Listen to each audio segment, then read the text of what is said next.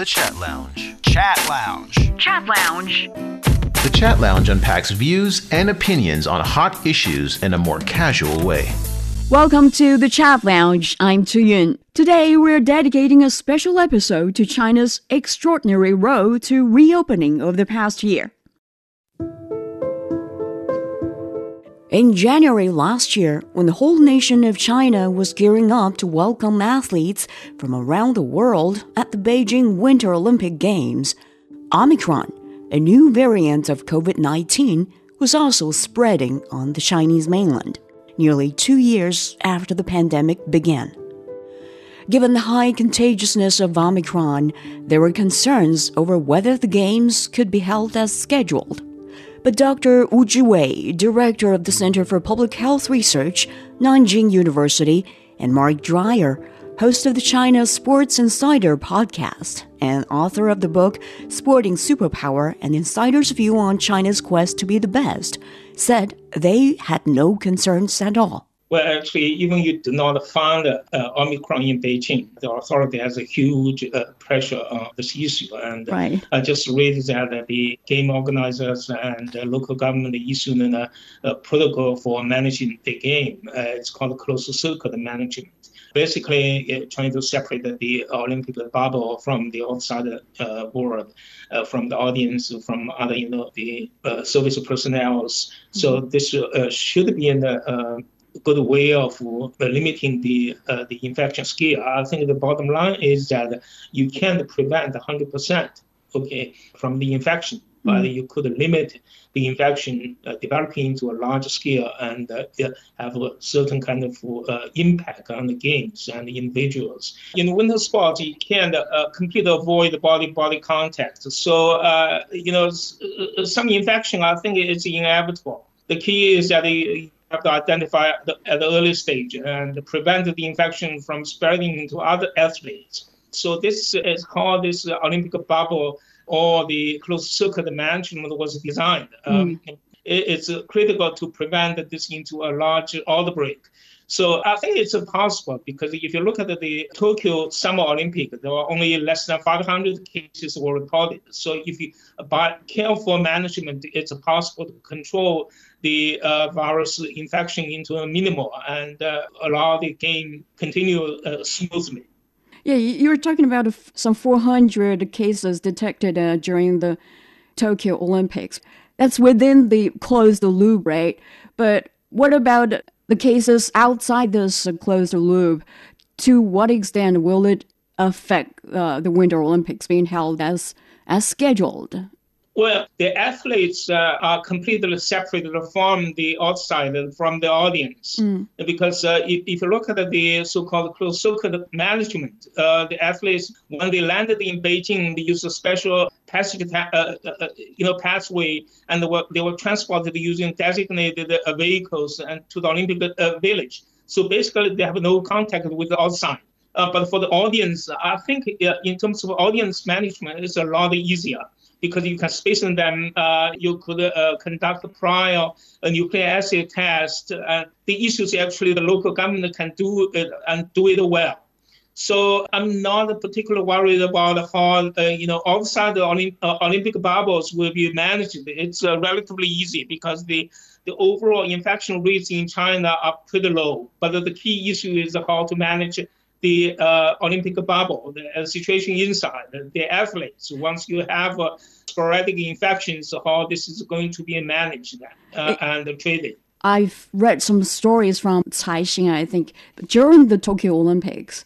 Although foreign journalists had to quarantine uh, in a hotel for three days upon arrival in Japan, they were allowed to go outside the hotel or for um, no more than 15 minutes per day. And when you left the hotel, you were you were supposed to register the time at the front desk, but the management was very loose there, and whether you registered was entirely up to you yourself. And the hotel accommodated not only journalists of foreign media but also local guests. How much of a concern is it for you that um, the rules are not implemented as strictly as they are supposed to be, Mark? I don't see that as a concern at all, to be honest. I think I think the rules will be will be very clear. I think the bubble will be very tightly sealed. Uh, in effect, I know it's a sort of a series of, of bubbles, this closed loop management system.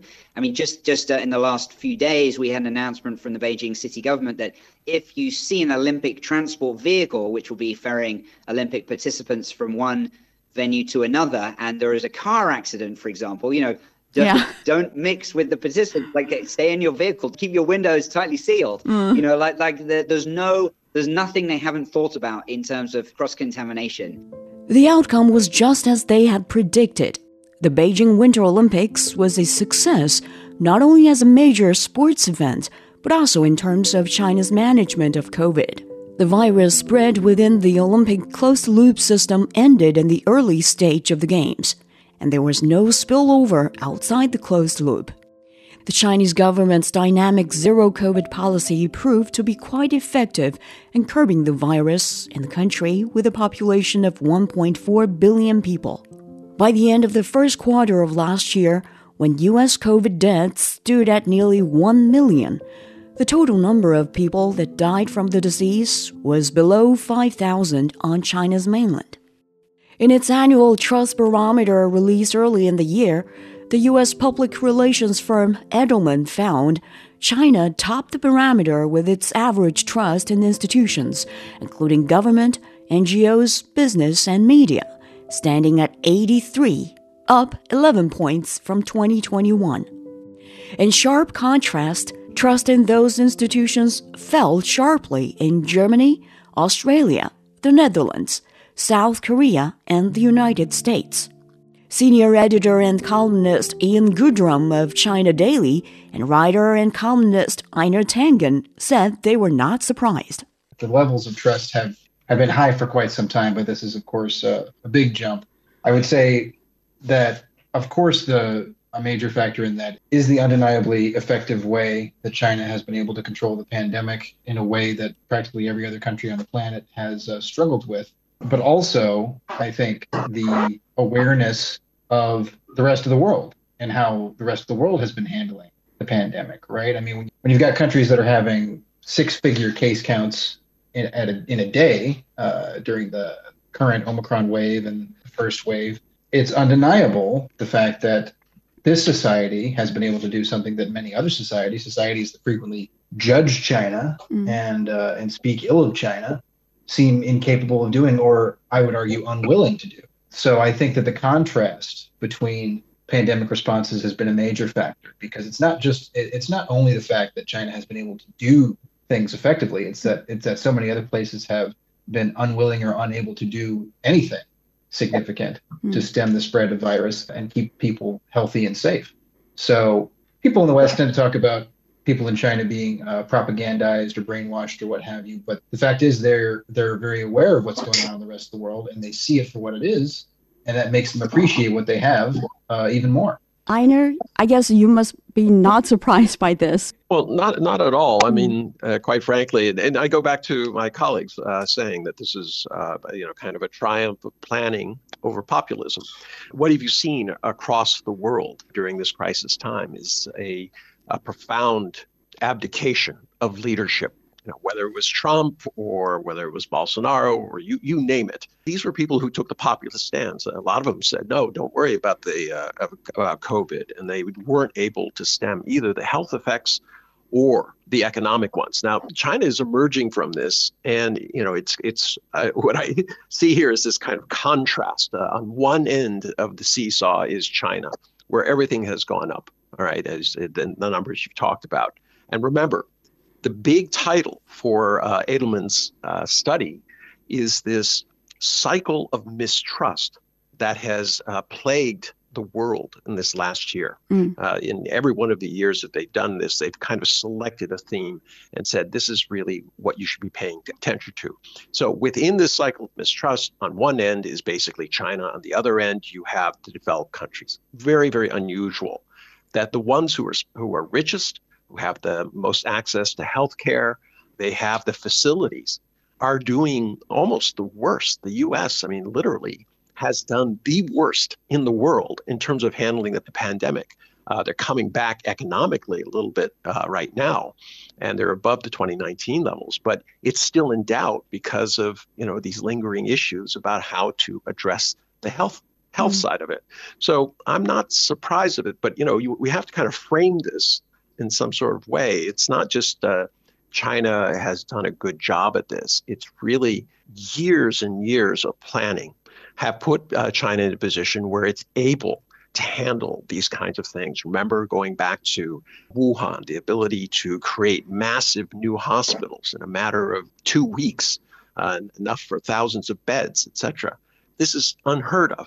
Uh, in other countries. Now, that didn't happen because somebody waved their wand and said, gee, we need a hospital here and do it quick. They had all of the planning in place so that they were able to respond. They had you need beds, you, you need the portable facilities. It's a logistical nightmare, and it cannot be done unless you're prepared. This is, seems to me the, the one thing that seems to be going through all of these different uh, things. I think there was, I counted it up, there were about uh, 38 different okay. graphics or, or factoids that they put into this uh, Edelman study. And if you start going through it, it's just very, very clear. On one side is the lack of leadership, uh, divisiveness, political turmoil, civil unrest, social unrest. And on the other side are the countries who were able to plan, control things to a very high degree, mm. and that would be China. Another area where China had a lift last year was its influence in Africa. A survey conducted by South Africa's Ichikowitz Family Foundation found China overtook the US as the foreign power regarded by young Africans as having the most significant favorable influence on the continent. In Western narratives, it's because of what they call China's COVID vaccine diplomacy. But Mubarak Mugabo, a Ugandan journalist and author Thomas Pauken II, disagreed. I think it's it's it's not fair because COVID is just two years back. And I think these results are just a representative of what has been growing over time. And remember, the previous research has always put US uh, into you know lead in terms of influencing the African pop, you know population and the young people. But I think it's a combination of so many factors. Looking at all the projects that are being put in place, many of them actually, many of the Westerners and many of the people out there focus on the viability of such infrastructure projects, of whether they are viable, whether they carry some economic you know viability after completion but they actually ignore the fact that even during the construction of these projects during uh, that process a lot is transferred skills are transferred employments are you know jobs are provided and all these when they come together they positive impact on their lives and i doubt whether it uh, COVID 19 diplomacy is just a component of what exactly is taking place. Let me give you an example. Many things in Africa, like for example, Huawei, let's take an example of Huawei. Huawei provides very cheap phones, for example, mobile phones that actually get African young population who have no capacity to buy, for example, an Apple phone.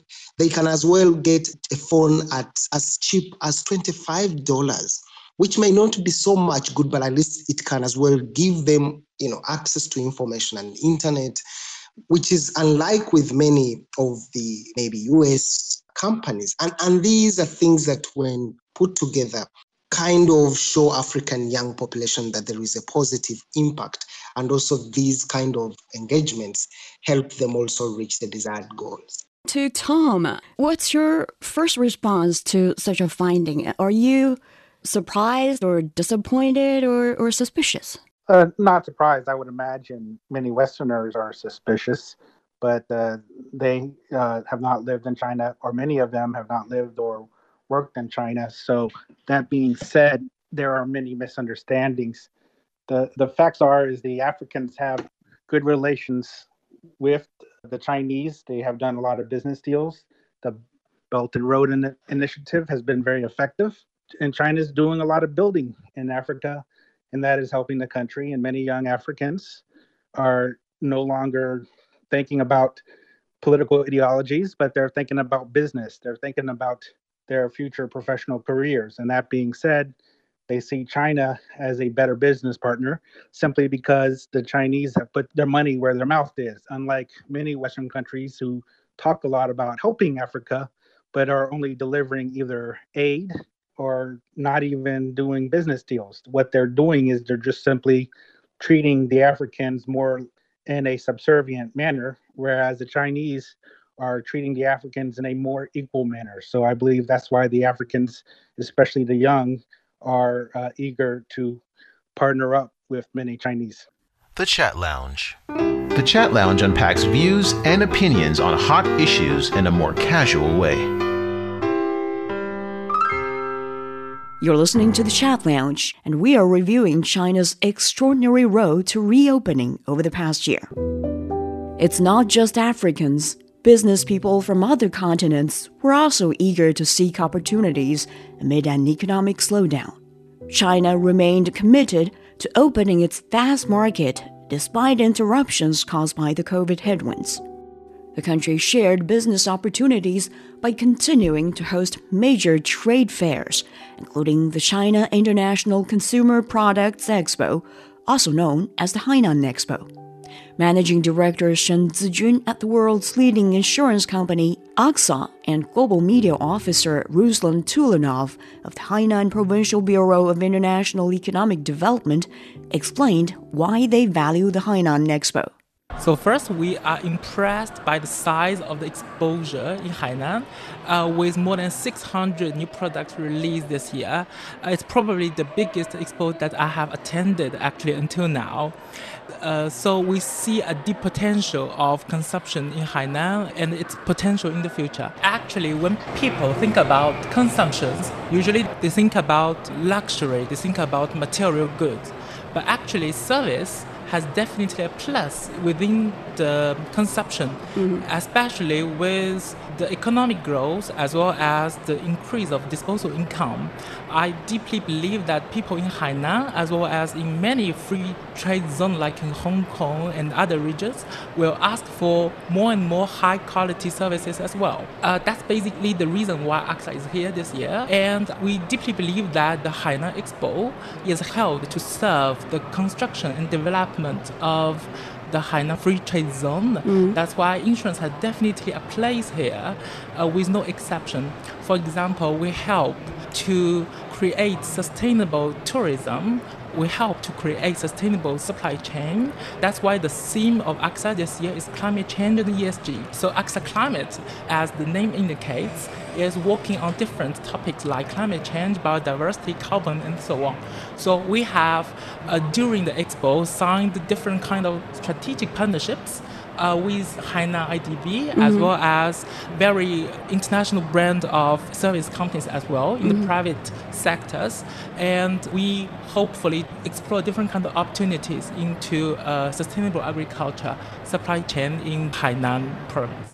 Uh, we have our own very well set time goal, which is uh, by the year of 2025 to build the uh, free trade port with Chinese characteristics here in Hainan is going to be the world's uh, most influential recognized free trade ports, like uh, Singapore, like uh, Hong Kong.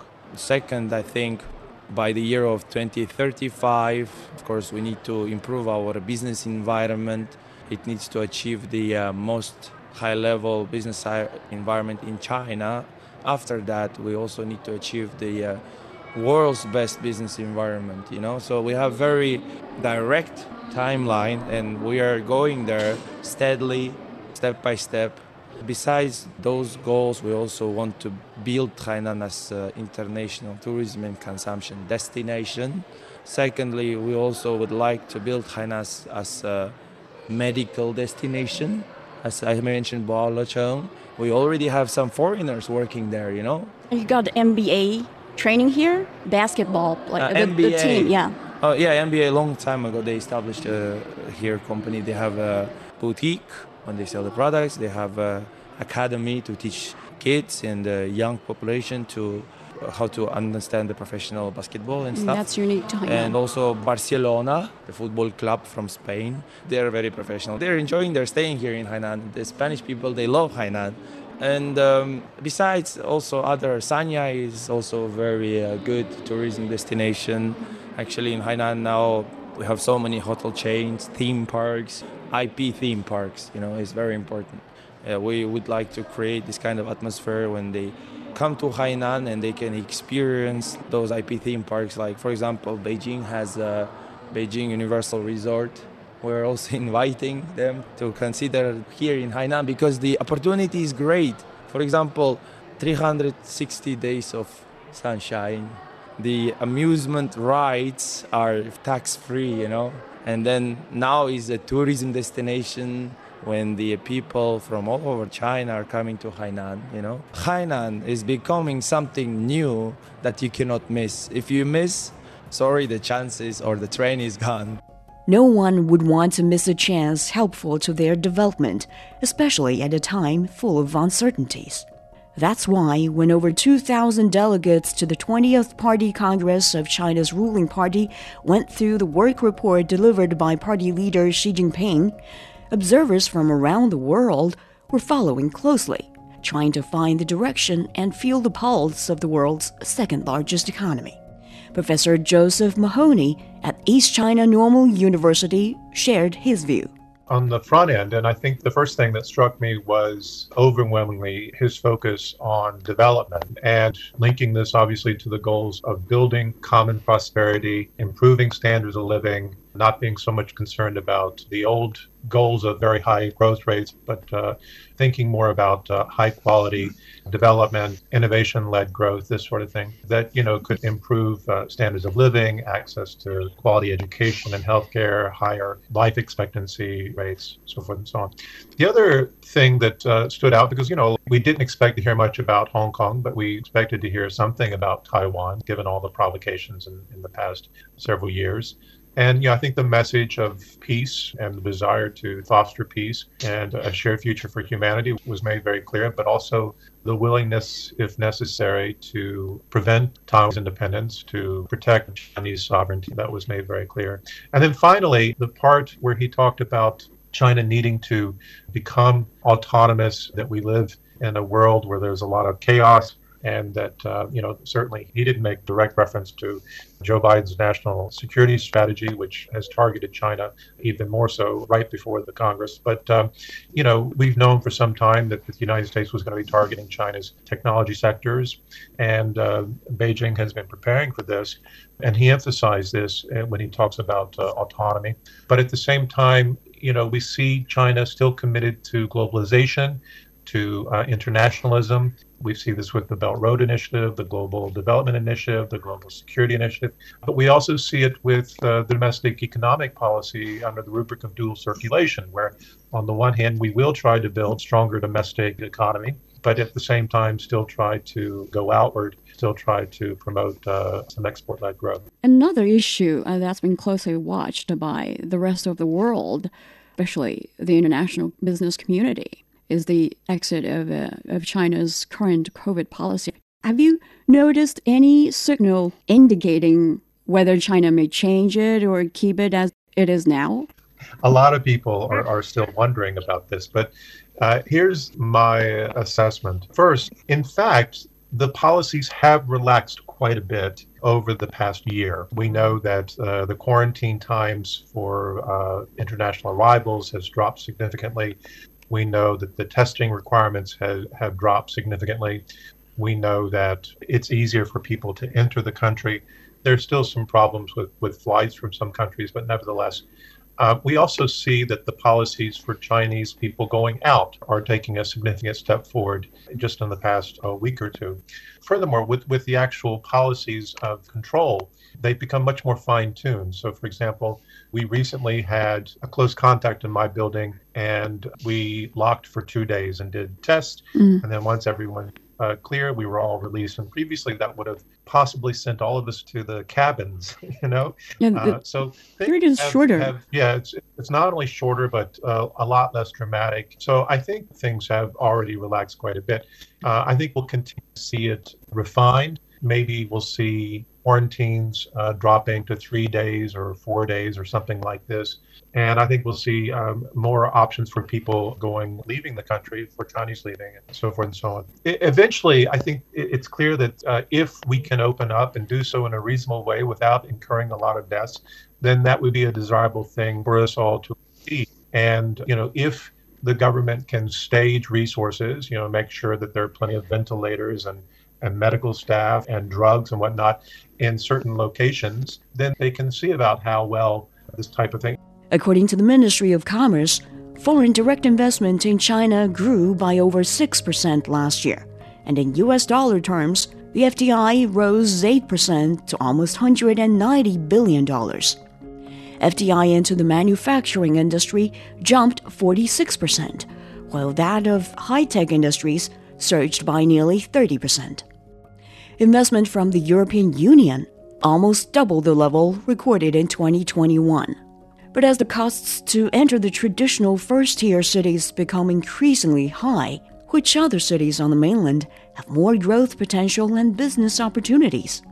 Vice President Fabien Pacoury of the French Chamber of Commerce in China shared his observations. We have very uh, interesting company uh, yeah, located in the Hangzhou area, but also now more and more uh, interesting companies going to set up place in uh, Suzhou and also in Nanjing, but also in Hefei, so more around, yes, around Shanghai. I'm quite lucky because you know uh, the Greater Bay Area. It's a fascinating place because you know it's been uniquely positioned to accelerate uh, growth, and you know it's um, the GBA has many uh, ambitions, and uh, it's a real world-class Bay Area. You know, same as San Francisco Bay or Greater Tokyo area, mm. Yokohama, Kobe, Osaka and it's uh, it's a very interesting place for financial reform and innovation. We have many uh, super good cities, of course, like Guangzhou and Shenzhen, very innovative, uh, heavy lead place. But we have also fascinating cities like Foshan and also Huizhou and also Zhuhai, where you have a very, uh, I would say, uh, multidisciplinary innovation. Everything has been made for incubation for growth, mm. and uh, it's uh, yeah, it's it's very good, very good location. We can even I was I was checking recently the latest uh, report of the World Economic Forum mentioning about uh, that we can even now talk about uh, made in GBA. People know that place is very very dynamic. One of the probably one of the most dynamic in the world. Mm. You mentioned uh, Zhuhai, and there's another city of Guangdong province, uh, which is uh, Dongguan, is also on the ranking. So, what gives these two cities more growth potential than other cities in the region?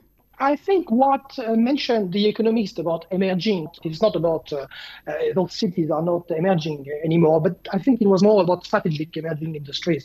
And we've got in those new cities they're not so new, but in, in Foshan, in Zhuhai, in Huizhou, in Dongguan, we have now a, a complete uh, value chain uh, mm. uh, concerning uh, different industries, to electronic industry, to uh, energy saving now with environmental environmental protection, to healthcare service. To actually now the, those cities are a very good platform with a very good, uh, strong development, but also having a, a very solid innovative base. So actually they can grow uh, even better and better. And we, you can check for Foshan nowadays. Uh, it's also a very important center for AI development and uh, very, very new technologies.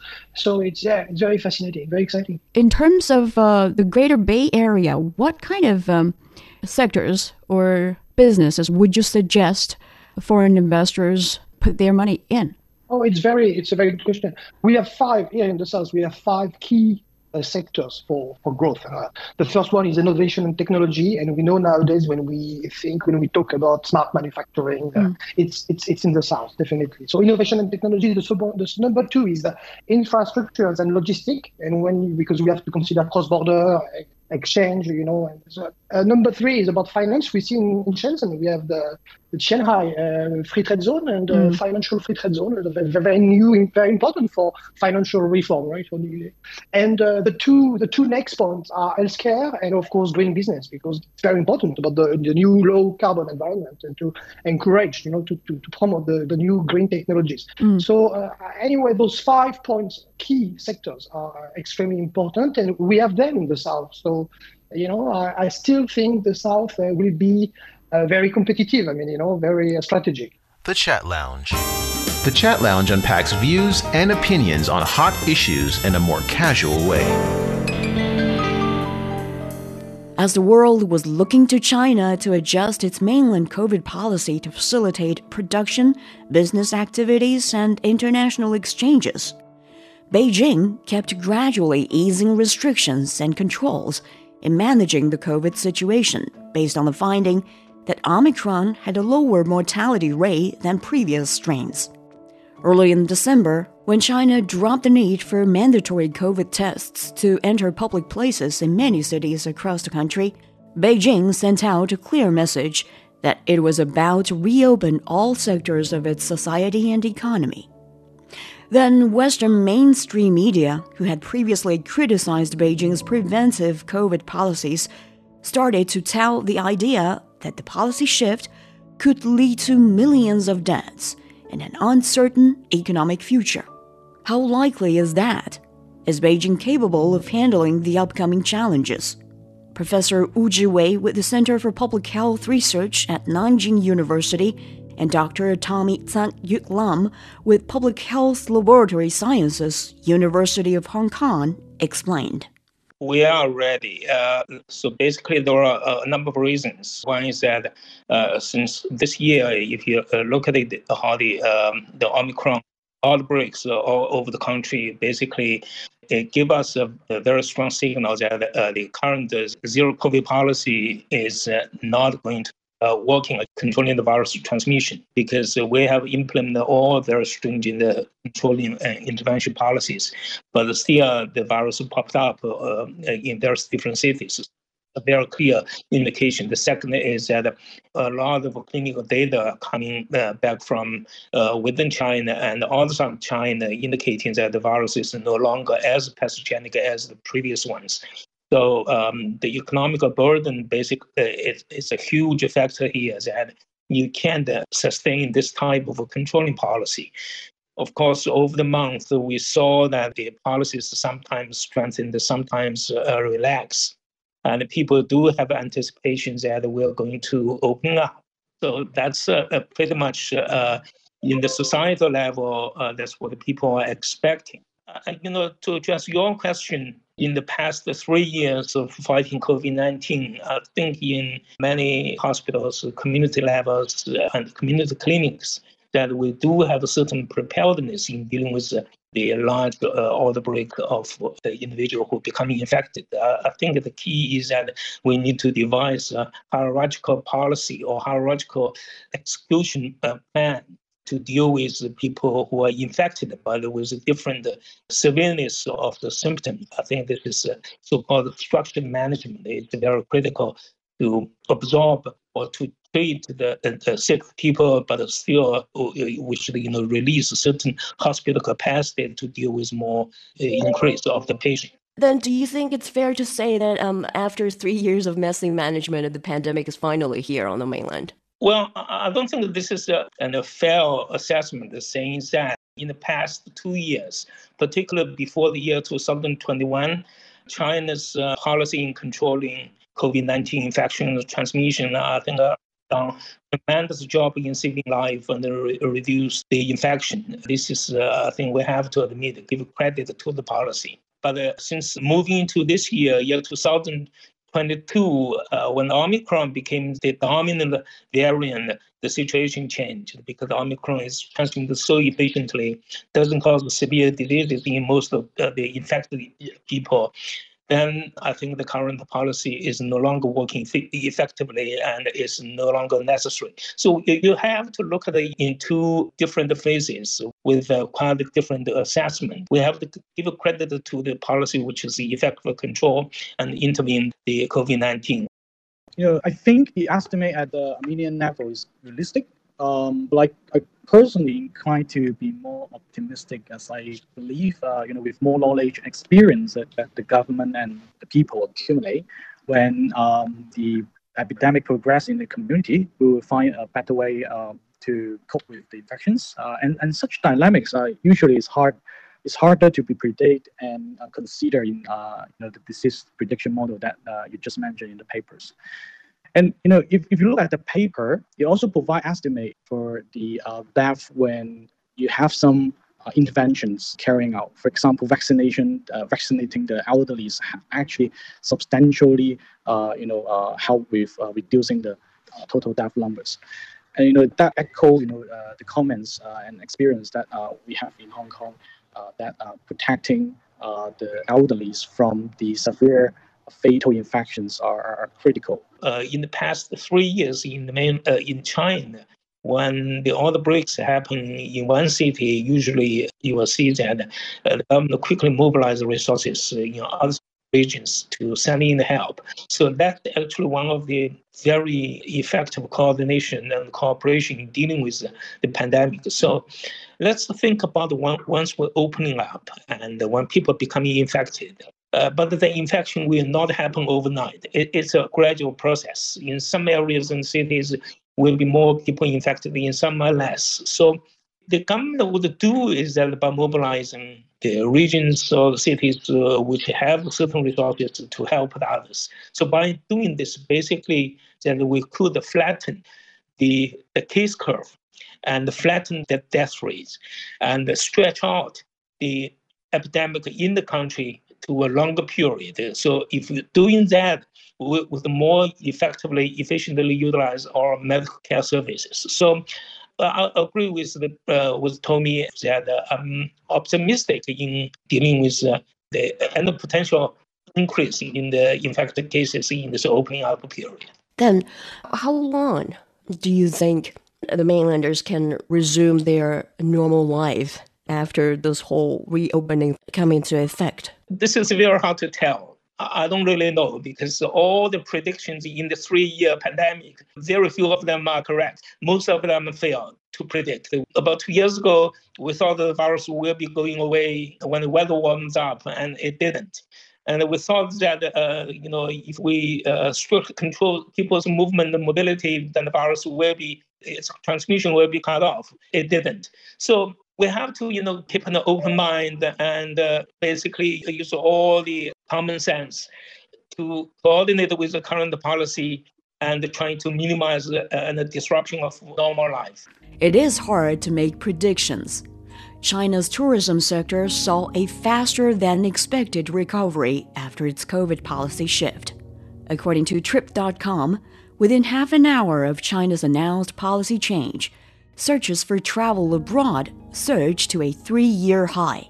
And in Sanya, China's most famous beach resort, a hotel saw its villas priced at 120,000 yuan or 17,400 US dollars per night and other luxury rooms fully booked, some for one month. Who would turn out to benefit most from China's COVID policy change?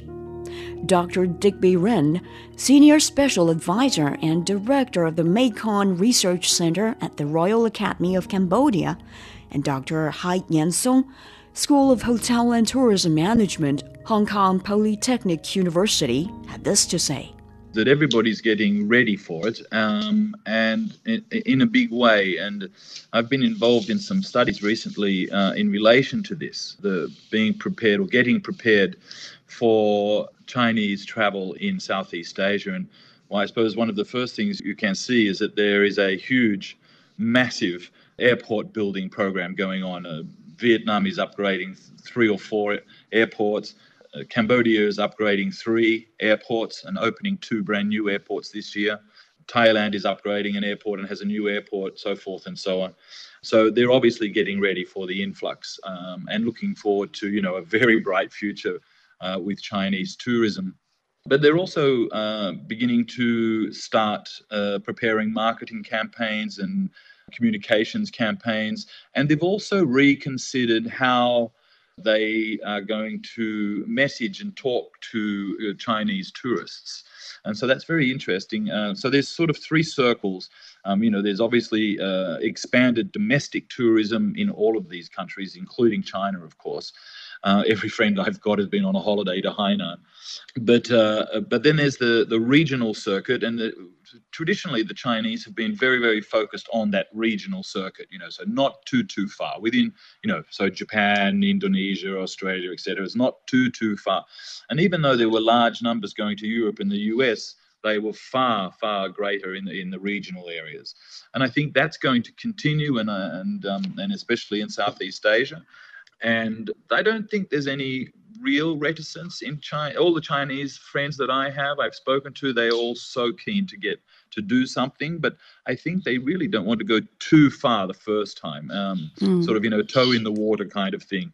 But everybody's getting prepared for them, and and, uh, and and that's a good thing which country do you expect to be, you know, the top beneficiary from this? Um, There's different groups as well. I mean, obviously, business travelers are going to be very quick off the mark because they haven't been able to. Some have, but very few have, and they're going to want to get reconnect with their business business partners and, and, and so forth. And that's going to be global and it's also going to follow, you know, the biggest the biggest trade partners of China, and that's really global. You know, 120 countries. So you're going to see a, an uptick everywhere in that that regard. But then there's also academic. Uh, you know, a huge number of students. You know, you remember that the UK, Australia, uh, and the US have really very large numbers of students. You know, over the last decade or so or more and that's going to there's many many students who want to re you know re, reboot their studies or start their studies or revisit their studies. And um, I think we're, we're, going to see a lot of that, uh, especially in the UK and Australia. Because it's winter in, uh, you know, in the school year for those countries starts in after the late January, February. So they're not too worried about that influx yet. And I think they want to get all their systems organized and uh, that's quite complicated, I think, after this long break. So you can see that administratively, they're buying a little bit of time as well, I think. Uh, when I say they, I mean uh, universities, government, immigration, customs, etc. They're trying to buy a little bit of time to get ready because I think there will be a, a large flow uh, into all these countries. Uh, sooner rather than later. I think uh, initially, as uh, Dr. Ren said, the countries and regions within Asia probably will benefit significantly Hong Kong and Macau as two administrative uh, special administrative region of China certainly will be probably the biggest uh, beneficiaries uh, in terms of uh, Chinese outbound tourists because uh, in the past pre-COVID-19 70% of uh, Chinese international travelers from mainland actually came to Hong Kong, Macau, maybe, and also um, other countries like uh, Korea, Japan. So I think the major countries that will benefit the immediate opening up of uh, China's border would be the countries within Asia Pacific. For long haul destinations like uh, uh, United States and European countries, they probably will uh, gradually see more Chinese tourists visiting them for uh, two reasons. One, uh, the traveling costs and also the cost of living in uh, United States and Europe is very high, and therefore traveling to these countries can be very expensive. Not alone actually uh, worrying about possible COVID uh, infections. And the second reason is that uh, over the last three years, the Chinese economy, although continued to grow, the growth rate is uh, quite uh, slow. Therefore, the income level of Chinese residents probably is not as high as before. So we know uh, international travel are influenced by two key economic factors. One is the price and the cost uh, second is the income level of Chinese tourists. So combining these two factors, I think uh, long haul travel will gradually probably increase, but for the short haul travels uh, within Asia, uh, you will see a sudden surge of Chinese tourists to these countries and regions over the next uh, few months. The Chat Lounge. The Chat Lounge unpacks views and opinions on hot issues in a more casual way. Apart from the tourism sector, China's equity market was also among the first to see a rebound. Major global financial institutions have called a buy on China related stocks, expecting the country to outshine others in terms of stock market performance. Investment bank Morgan Stanley, for the second time in a month, raised its end 2023 targets for the MSCI China Index, which tracks 700 companies listed at home and abroad with a combined valuation of 2 trillion US dollars. It also raised its projection for China's GDP growth.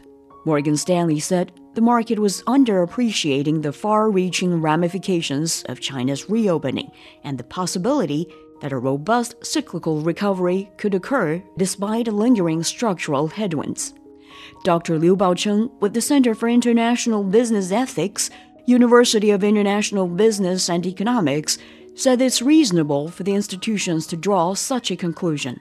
Well, I think we have a reason to be optimistic because, uh, uh, you know, the uh, Chinese financial market is uh, correlating with two main factors. One is the uh, Chinese uh, macroeconomic policy, and the other is the PMI, the productive activities that is going on. So, you know, with the Chinese policies on two fronts, one is that China has completely abandoned the COVID restrictions. So travel becomes uh, fully liberalized. So therefore, that gives uh, quite a more of the confidence for international investors to get more connected uh, for due diligence and hence decision making. And the other is that uh, I think we had the worst performance of the past one decade for uh, 2022. So situation will be there to rebound this year investors in, they invest into phases. So uh, the phase of uh, a rapid surge in the Chinese economic performance is something that they can't really miss out. So the rising confidence in this year's economic performance will definitely boost their risk appetite. Therefore, they are really gathering uh, pace uh, for the coming opportunities that may unfold. On the other hand, we can also see that during the last month, the production capacity is not really giving a very rosy picture, you know, at least for the short run. So the, it is uh, uh, the PMI is still in a uh, contraction uh, stage.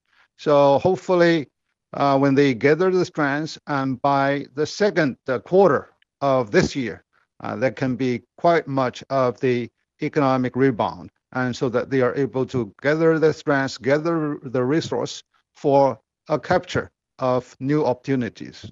Tell us uh, what kind of um, sectors on China's onshore market uh, could be lucrative or attractive to investors. If you are a big risk uh, taker, you know those frontier technology innovation could be the one. There are a number of projects that could line up uh, uh, with our business school to seek advice and to seek, uh, you know, clue for investment, like you know the uh, new energy cars and uh, with the hydrogen or with nuclear fusion breakthroughs. And that really requires a lot more money. So therefore, you have to make sure that uh, you know there's going to be a further attraction for a bigger pool of the money. So a single-handed investment can be rather risky, uh, although the, the promise can be uh, very big. And to really to play on the safe side, the real economy uh, the uh, manufacture of garments and manufacture of TVs are still uh, rather stable, elect- uh, other type of electronics. And to uh, really to, to strike something in the middle between uh, risk and risk aversion. And so the high tech with more stabilized technology could be one. And more specifically, I think the pharmaceutical industry could also be uh, something that is very promising now that the uh, big infection is over, but then people will go more for rehabilitation. So they uh, they continue to buy more of the Chinese medicine, you know, for preventive purposes to enhance the immunity system, and also for the gym program. Uh, you know, people are there, you know, after three years of lying down, uh, laying lying lazy they need to go for their bodybuilding. So I think these are really the promising sectors that uh, can really uh, be more visible and more uh, at hand. But there were also concerns. After Beijing's COVID policy shift, the World Bank cut its 2023 growth outlook for China to 4.3% from a forecast in June of 5.2%. Dr. Liu Baocheng and John Ross, senior fellow at the Chongyang Institute for Financial Studies, Renmin University of China, provided a different view. The World Bank constantly readjusts their uh, forecast because uh, they face a lot more uh, uncertainties on the global landscape, and particularly uh, those major economies like United States and China, etc. So uh, there is really quite a point in slashing the uh, forecast for the growth figure because the lifting of the zero COVID policy does really produce, uh, uh, at the moment, at least a temporary messy situation here. If we simply look out of the window, we see that uh, there are far less people on uh, the public venues and the public transportation vehicles, etc. So uh, this is going to be a hot hit, and it takes uh, quite a while to revive. And there was uh, a rosy picture uh, temporarily uh, during the second quarter, and then we really could predict that over the third quarter, China could really move into a recovery mode, but it seems that the uh, virus has been continually mischievous and uh, the tough policy over the lockdown and then a sudden lifting. So such a change really surprises this uh, uh nation. However, you know, we can really anticipate that uh, next year may bring out a better picture than the uh, expectation of IMF, and because the recovery mode will be able to be switched into uh, more sooner than people have anticipated, given the Chinese culture and also given the important role that the Chinese government policy can really play. Yeah, I can understand if it's within a short term, uh, the recovery could be n- not up to expectation. But what about the entire year? Because previously we see some other institutions, such as uh, Morgan Stanley, raise its forecast for, for China's growth for 2023 I think from uh, 5 to 5.4%. But the World Bank cut its 2023 growth outlook for China to 4.3% from a 5.2%. What's behind that, Baocheng?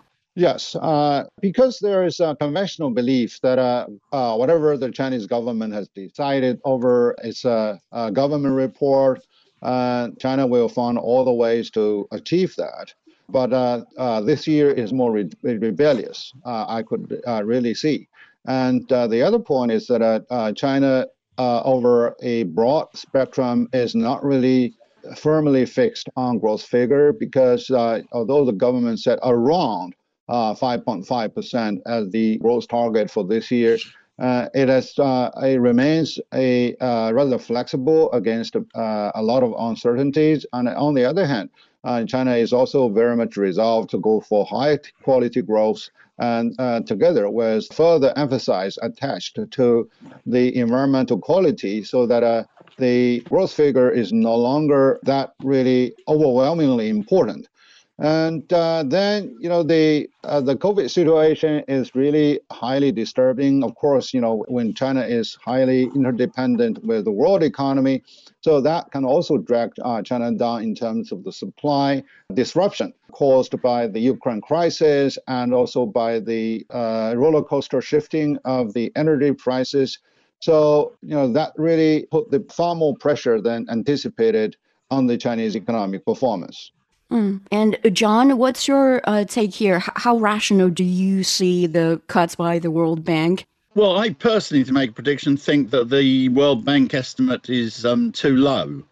I follow international estimates um, of predictions of growth for, um, you know, what, about 30 years. And um, they're not necessarily very accurate. And in this case, I think the World Bank's figure is too low. I don't, China's not going to have next year, probably, you know, the type of 7% growth, uh, et cetera, et cetera, what one had in the past. But the growth in the third quarter is already 3.9%.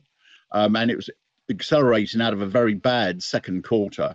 And that's already sufficiently close to the World Bank's um, estimate, 4.3%. I, I think that the World Bank figure is going to be uh, exceeded. I agree that the overall international situation is going to be very negative because we've got to look at China's performance in, relative to other economies as well at the present time. The the US and Europe are certainly slowing down. The only question is whether they will actually go into a recession or not. It's not particularly important in relative terms, whereas China's economy certainly next year will grow more rapidly than the uh, US and uh, Europe. Even the IMF's predictions are for that. So in this case, I think that um, the World Bank figure is not accurate in my, my estimate. I would place a, a reasonable bet on the, the number will come in above the World Bank one.